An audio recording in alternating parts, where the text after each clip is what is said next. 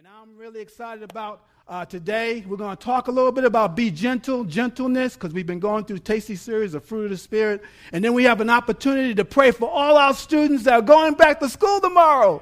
It's over, right? And then we're going to go ahead and have our kids come up. We're going to pray for our kids in the back and pray for them, and also I need to pray for some teachers for some strength and some anointing. Amen. And we're going to do all that, and we're going to do a a uh, missions offering. All right. So I don't know how we're going to do it. No, we're going to get it all done. So let's get and turn in your Bibles to Matthew chapter 11, verses 28 to 29. I have a new microphone. I can have my Bible in my hand. Praise the Lord. I can handle in my hand and, and move the pages. Someone should be moving their pages right about now. If you have your smartphone, you ought to be moving your smartphone. If you don't have a Bible, you need to get one, but you can look on the screen. We ready? Be gentle is the name of this message. Matthew 11, verse 28 and 29. This is Jesus speaking. Come to me, all who labor or are heavy laden, and I will give you rest. Take my yoke upon you and learn from me, for I am gentle and lowly in heart, and you will find rest for your souls. This is Jesus speaking to the folks that he's ministering to. And there's a quote that I like from Max Lucado. He's one of my um, one of the writers I love. He says, "I choose gentleness. Nothing is won by force. I choose to be gentle. If I raise my voice, may it be only in praise. If I clench my fist, may it only be in prayer. If I make a demand, make it only, may it only be of myself. That's Max Lucado talking about gentleness. This is a calling that Jesus is telling all those, his audience, who are heavy laden, who are burdened by sin. In his days, burdened by religious, religion and religion and rules and laws, and people so bogged down. And I look at this, Jesus said, This is what I call the greatest exchange Come, take, learn. Come, take, learn. I call that the daily exchange because if you don't come every day to Jesus, you don't take of his yoke, and you don't learn, you walk out the door and you take and you come into the world, you take up his burdens, and you learn how to fall away from God. This is an everyday thing. And it says the equal of that, rest. How many can use some rest? And he's saying, take what I have, and you will enter into perfect rest. I want to explain a couple things to you. When he's talking about this, he's talking about gentleness. He says, I am gentle, and I'm lowly in heart. I'm gentle because I know how to teach without condemning you. I'm humble, so I won't try to speak over you. I'm just going to speak into you. And I'm lonely, and you can take what I have and you can learn. Gentleness is a strong hand with a soft touch. It's a tender, compassionate approach toward others' weaknesses and limitations. I had a coach, basketball coach, and all my job was to rebound. And I was a good re- offensive and defensive rebounder. And, par- and occasionally I got a little bored with that. I wanted to be like a, uh, like a Magic Johnson and pass the ball. Or when I got a rebound, my job was to put it back up in the hoop. Well, I wanted to dribble a little bit. And a couple times I dribble, and he knew when I dribble, it'll get stolen. And then the first time I did, he goes like this. It's okay. So I'm, i get away with it. this is a great play. I'm gonna. I get stolen. The guy takes it full court and hits, puts it in the basket. Some things I do to you young guys right now. Anyway, yeah, you don't talk about it now. Anyway, one thing he did, he came over. He said, he said, Rich, you're one of the greatest rebounders I've ever seen you're good. When you're on your game, when you control the boards, we always win. You're the best. And I'm like, wow, that's cool. But you're stupid. Get in there and play the way, and to play the, I want you to play the way I described you. Now, how do you think I took that? It was great because what he did, if you ever grew up in my, my age, when you were sick, your mother said the only remedy, I don't care what you had, was castor oil. castor oil would solve any problem. You have your finger hurts, take some castor oil. Now, I don't know if it worked. I know it was clean from the inside out. But then they make you put a little orange juice with it, make it a little sweet. But you know, because you took it, it, you took it, it was, oh my gosh. and they tell you, don't you throw that up, boy. If you, I'll, you know, I'll whip you and make you pick it back up. How you do that, mom? Anyway, that's a new one. But what was good for me was the castor oil. Did I particularly need it? Yes. It was terrible to take, but it was so awesome that I was healed. When my coach told me to straighten up, first he talked into my potential. Then he talked into the problem. And then he lifted me up to my potential.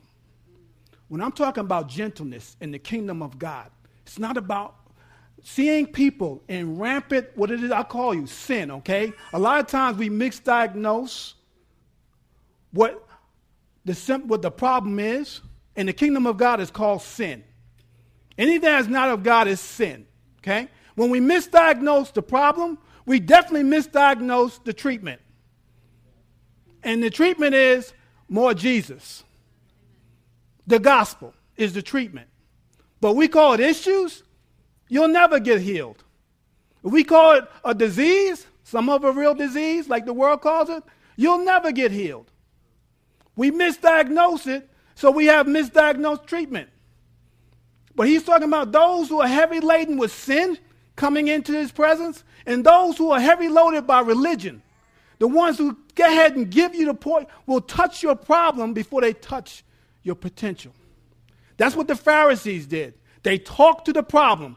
Loser, you need to do this, you need to do that, you need to do. He says, come. They said, do.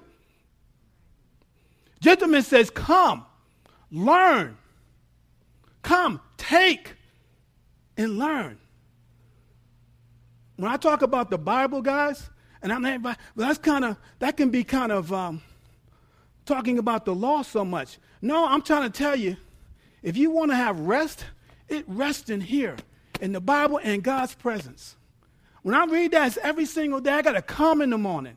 I got to take of his yoke. And then I got to learn from him. Because if I don't, I go out in the world, I go out in society and I get beat up.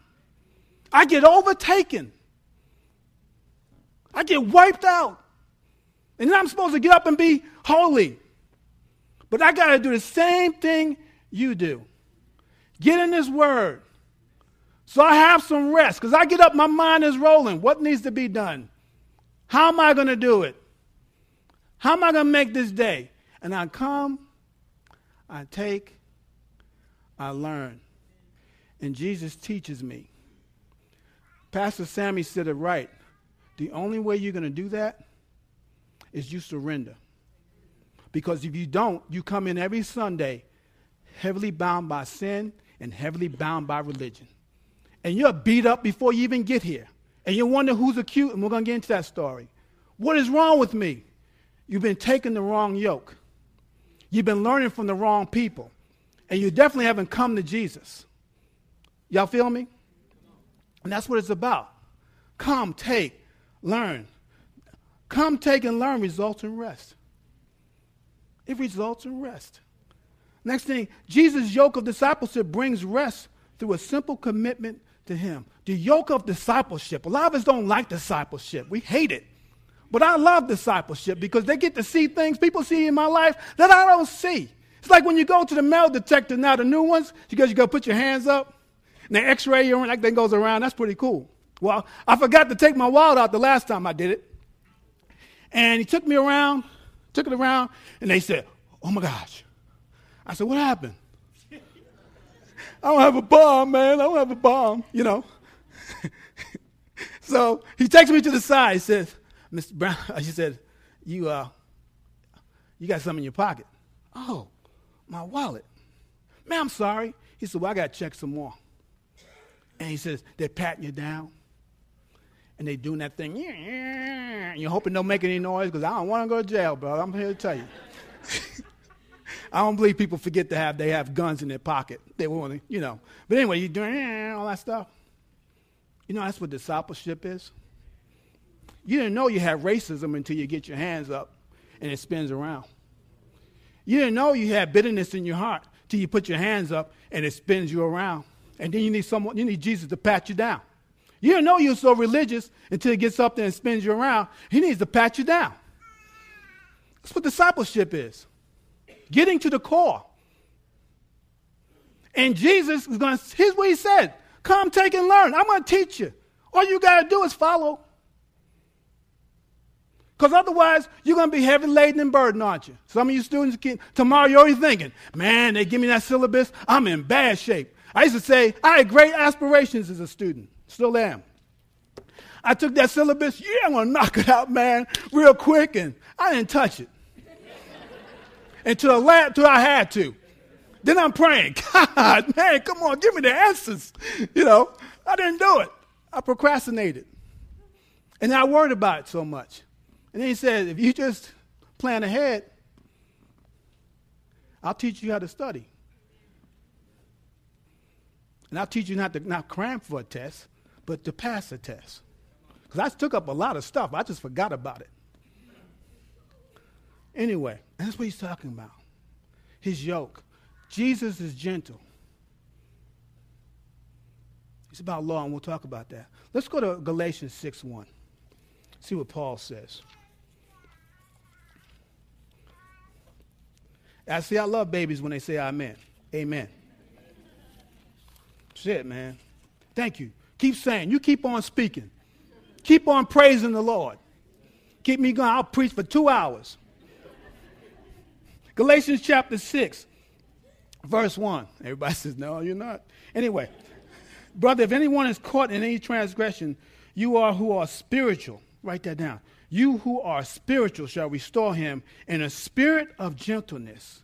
Keep watch of yourself, lest you too be tempted. He's talking about don't you think that you won't get caught up in what someone else is. The word, he says, there's a word that should restore him. That when anyone's overtaken, it says when you're caught, someone is overtaken by an incident, overtaken by sin. He says, for us as believers, we're the ones that should have the grace and restore them. And he talks about restoring. It means to mend. In the Greek, it also means to set back in order. It's like if you have, I, I had chronic dislocations in my shoulder. And boy, did that hurt when it popped out and everyone run up to me. I got to put it back in. I, I, no, it hurts, it hurts, it hurts. But then they said, just sit down, be still. They were gentle. But then they took that arm.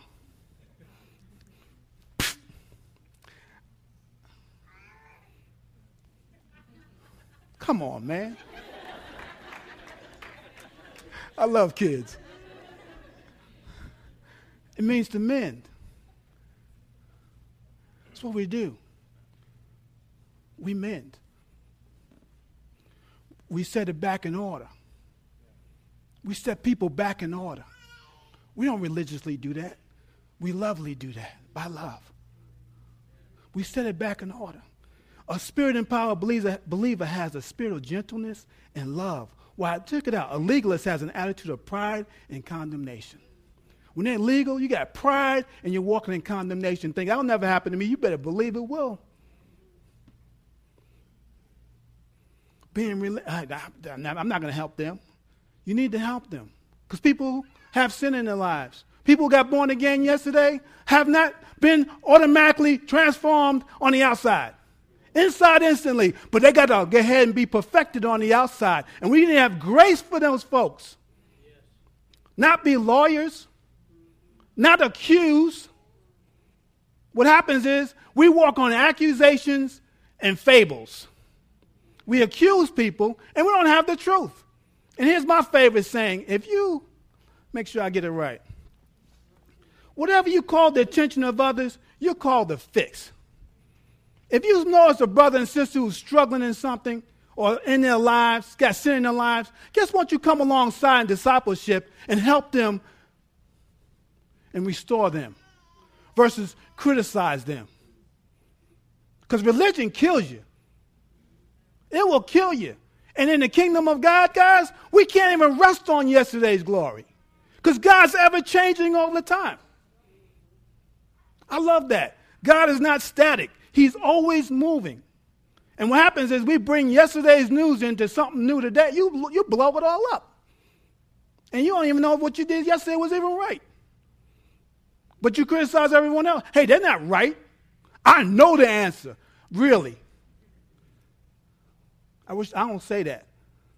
I know what I know today. And I don't know. Might be something new tomorrow. Probably will be, as long as I'm in His Word. Gentleness restores and religion exploits. Gentleness restores, religion exploits. Restoration, not about exploiting people. Especially, and Paul's talking to the people in the church, not outside the church. We don't get along from inside the church. We criticize each other. Do you raise hands? No. Do you dance? No, I don't. If you don't dance, you're a loser. If you cry, you're weak. Come on now. And you got to run this church. Kind of music you want? I want this, I want that, I want this, I want that, I want this. You need more Jesus. And we criticize each other. And that's why this is a unique place. When people come in, I tell them, here's the thing. We're going to show you what we do. do. What God called us on this rock to do. Love you. You want to join. Okay? I don't go in Walmart and tell Walmart how to change the aisles. I'm a shopper. Hey, you know, Walmart, put that milk up front. Because it's too far to walk. They'll look at me like, yes, sir, you better keep on walking. know why? Because there's a strategy to that. They put it in the back so you'll pick up everything else on the way cookies and everything else. Can I be real with you? We have a strategy here. We do have a strategy. Just keep on walking. Oh, you ain't gonna get no milk. We went, here we make disciples. We don't know how to do nothing else. We don't want to do nothing else but make disciples. And we want to win people to Jesus. And we want to be very influential with people. And we don't want to scare people off. We want to love people into the kingdom. Come on, somebody. So anything else, it's not important unless it's going to be about discipleship. That was my commercial. All right. Don't know why I went there. Oh, because we got new people. All right. Here's one of my lines I love. We must never forget that we have a past and people have a future. When we don't walk in gentleness, we forget that we have a past and we forget that they have a future. So when I see people, I talk into the potential, not the problem. Jesus didn't talk into the problem. Think about it. Those 12 guys he walked around with, they had pretty a lot of issues. He didn't spend three years pointing them out. He taught them a new way of going. They came, they took, and they learned. What do you think a disciple is? A learner. A learner. Do you learn from Jesus? He's not going to criticize you. Now, truth hurts. Law points me to sin. Grace cleans it up. If I didn't have the law, I wouldn't know I was a loser sometimes. But I got grace, and He's always perfecting me. Without the other, no, it shouldn't be any difference. You can't be critical because you got to remember, you have a past too. And you know, I noticed the people with the most sin in their lives criticize the most those outside of them. It's easy to criticize and, and judge people by your intention, but you haven't done anything. Look at a quick story here. John chapter 8, one of my favorite stories. It's a lady that got caught in adultery. And Jesus came into the temple. Teaching in the temple. And the Pharisees and the Sadducees try to trip him up all the time about the law and grace. And he, they brought this lady, said, Hey, this woman caught in adultery. And they're just asking him for an answer. It's good. It's one, verses 1 through 11. You get a chance to read it. In fact, let's read it. I got a minute. How many like to read your Bibles? Come on, let's go there. Then I'm going to tell you some things. Verse 1. But Jesus went to the Mount of Olives. Early in the morning, he came again to the temple. All the people came to him, and he sat down and taught them. The scribes and Pharisees brought a woman who had been caught in adultery and placed her in the midst they said to him, Teacher, this woman has been caught in an act of adultery. Now, in the law of Moses, commanded us to stone such a woman. So what do you say? They, they, this they said to, him, to test him, that they might have some charge to bring against him. Jesus bent down, wrote with his finger on the ground, and they continued to ask him. He stood up and said to him, to them, let him who has his let him who is without sin among you be the first to throw a stone at her. And once more he bent down and wrote on the ground. But when they heard it, they went away one by one, beginning with the older ones. And if you look at the word older ones in the, in the, in the Greek and Hebrew, that means the most experienced one, the one who knew the, mo- knew the most. And Jesus left alone with a woman standing before him. Jesus stood up and said to her, Woman, where are they? Has no one condemned you? She said, No one, Lord. And Jesus said, Neither do I condemn you. Go from now on and sin no more. It's an encounter with Jesus, and it's an encounter of law and grace. It's the collision of law and grace. What the, what the Pharisees and the Sadducees were saying was true. If you look it up and you can look and do your studies at home, Leviticus 20:10, Deuteronomy 22, 22 talks about if anyone's caught in adultery, you stone them. You take them outside the gate and you kill them, the man and the woman. So I don't know where the guy was. Maybe his wife already took him out. Because in my house, it's about the Old Testament, about the New Testament. I'm going one way. Right, honey? That's it. Two ways natural or assisted. So don't play that. So there's no grace. Grace lasts a whole minute before I'm taken out. So y'all, y'all think, you know, I'm never gonna make that mistake. That's why he probably didn't show up. They couldn't find him. What was I? Okay. and then Deuteronomy 17 7 says, the accusers, one or two witnesses, throw the stone. You're allowed to throw the stone. So they were right. But the attitude was off. And I love Jesus. He's such a, he is just a master of apologetics and everything else. He judged the judges. He used the word on them. Okay, those without sin, throw the stone. Got to the heart, the conscience. Can I say something, church? Those without stones, without sin, we show grace. See, law and grace don't compete with one another, they complement each other. Because it's got to be a conviction before there's a conversion. So anyway, he's hard. He's no, it's going to be a conviction. Jesus will bring you into a conviction before you is a conversion.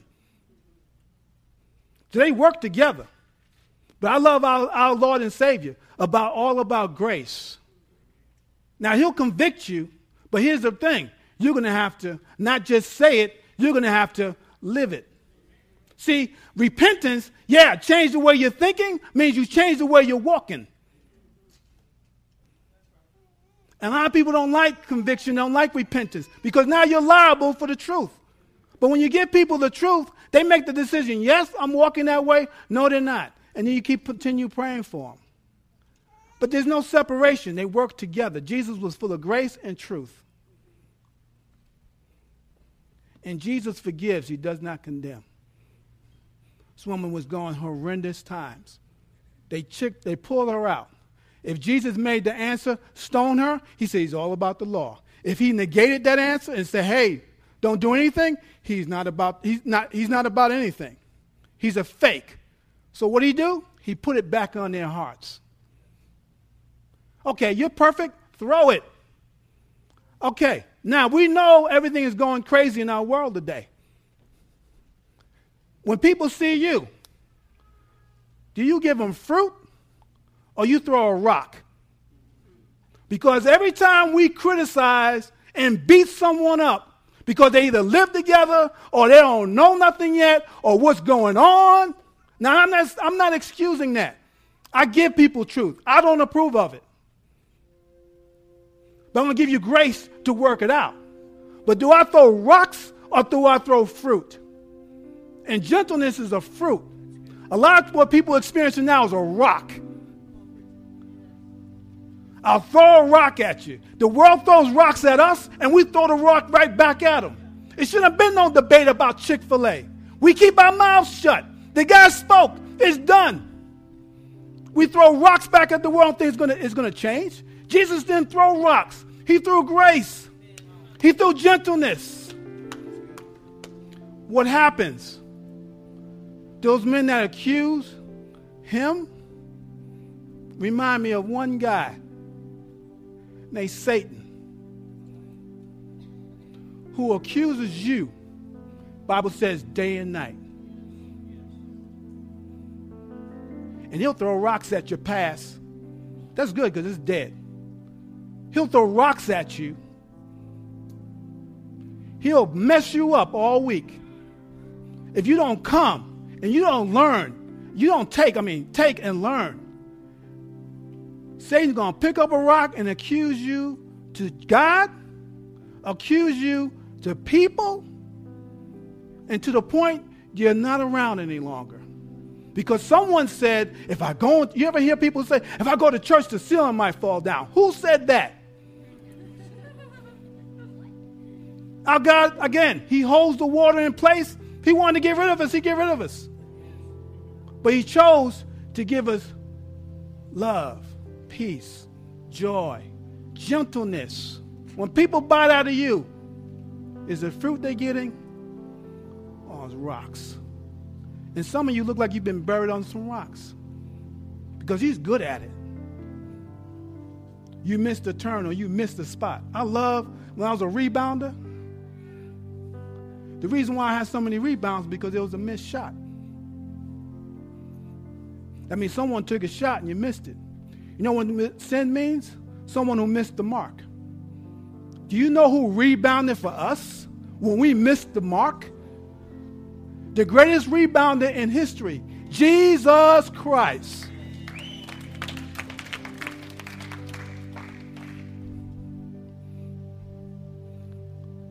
How about you? Been feeling like someone throwing rocks at you? Some of you are going to start a new class tomorrow and you're thinking, I'm not smart enough. I'm not good enough. Some of you parents, I'm not, I, I stink as a parent. Nothing's going right. I don't do anything right. Well, who told you that? Who do you think told you that? He's throwing rocks at you. Jesus says, I'm going to throw some gentleness at you. And the goodness of God leads me to repentance. Now, you might have did those things, but last time I checked, it was covered under the blood. Every eye closed, every head bowed.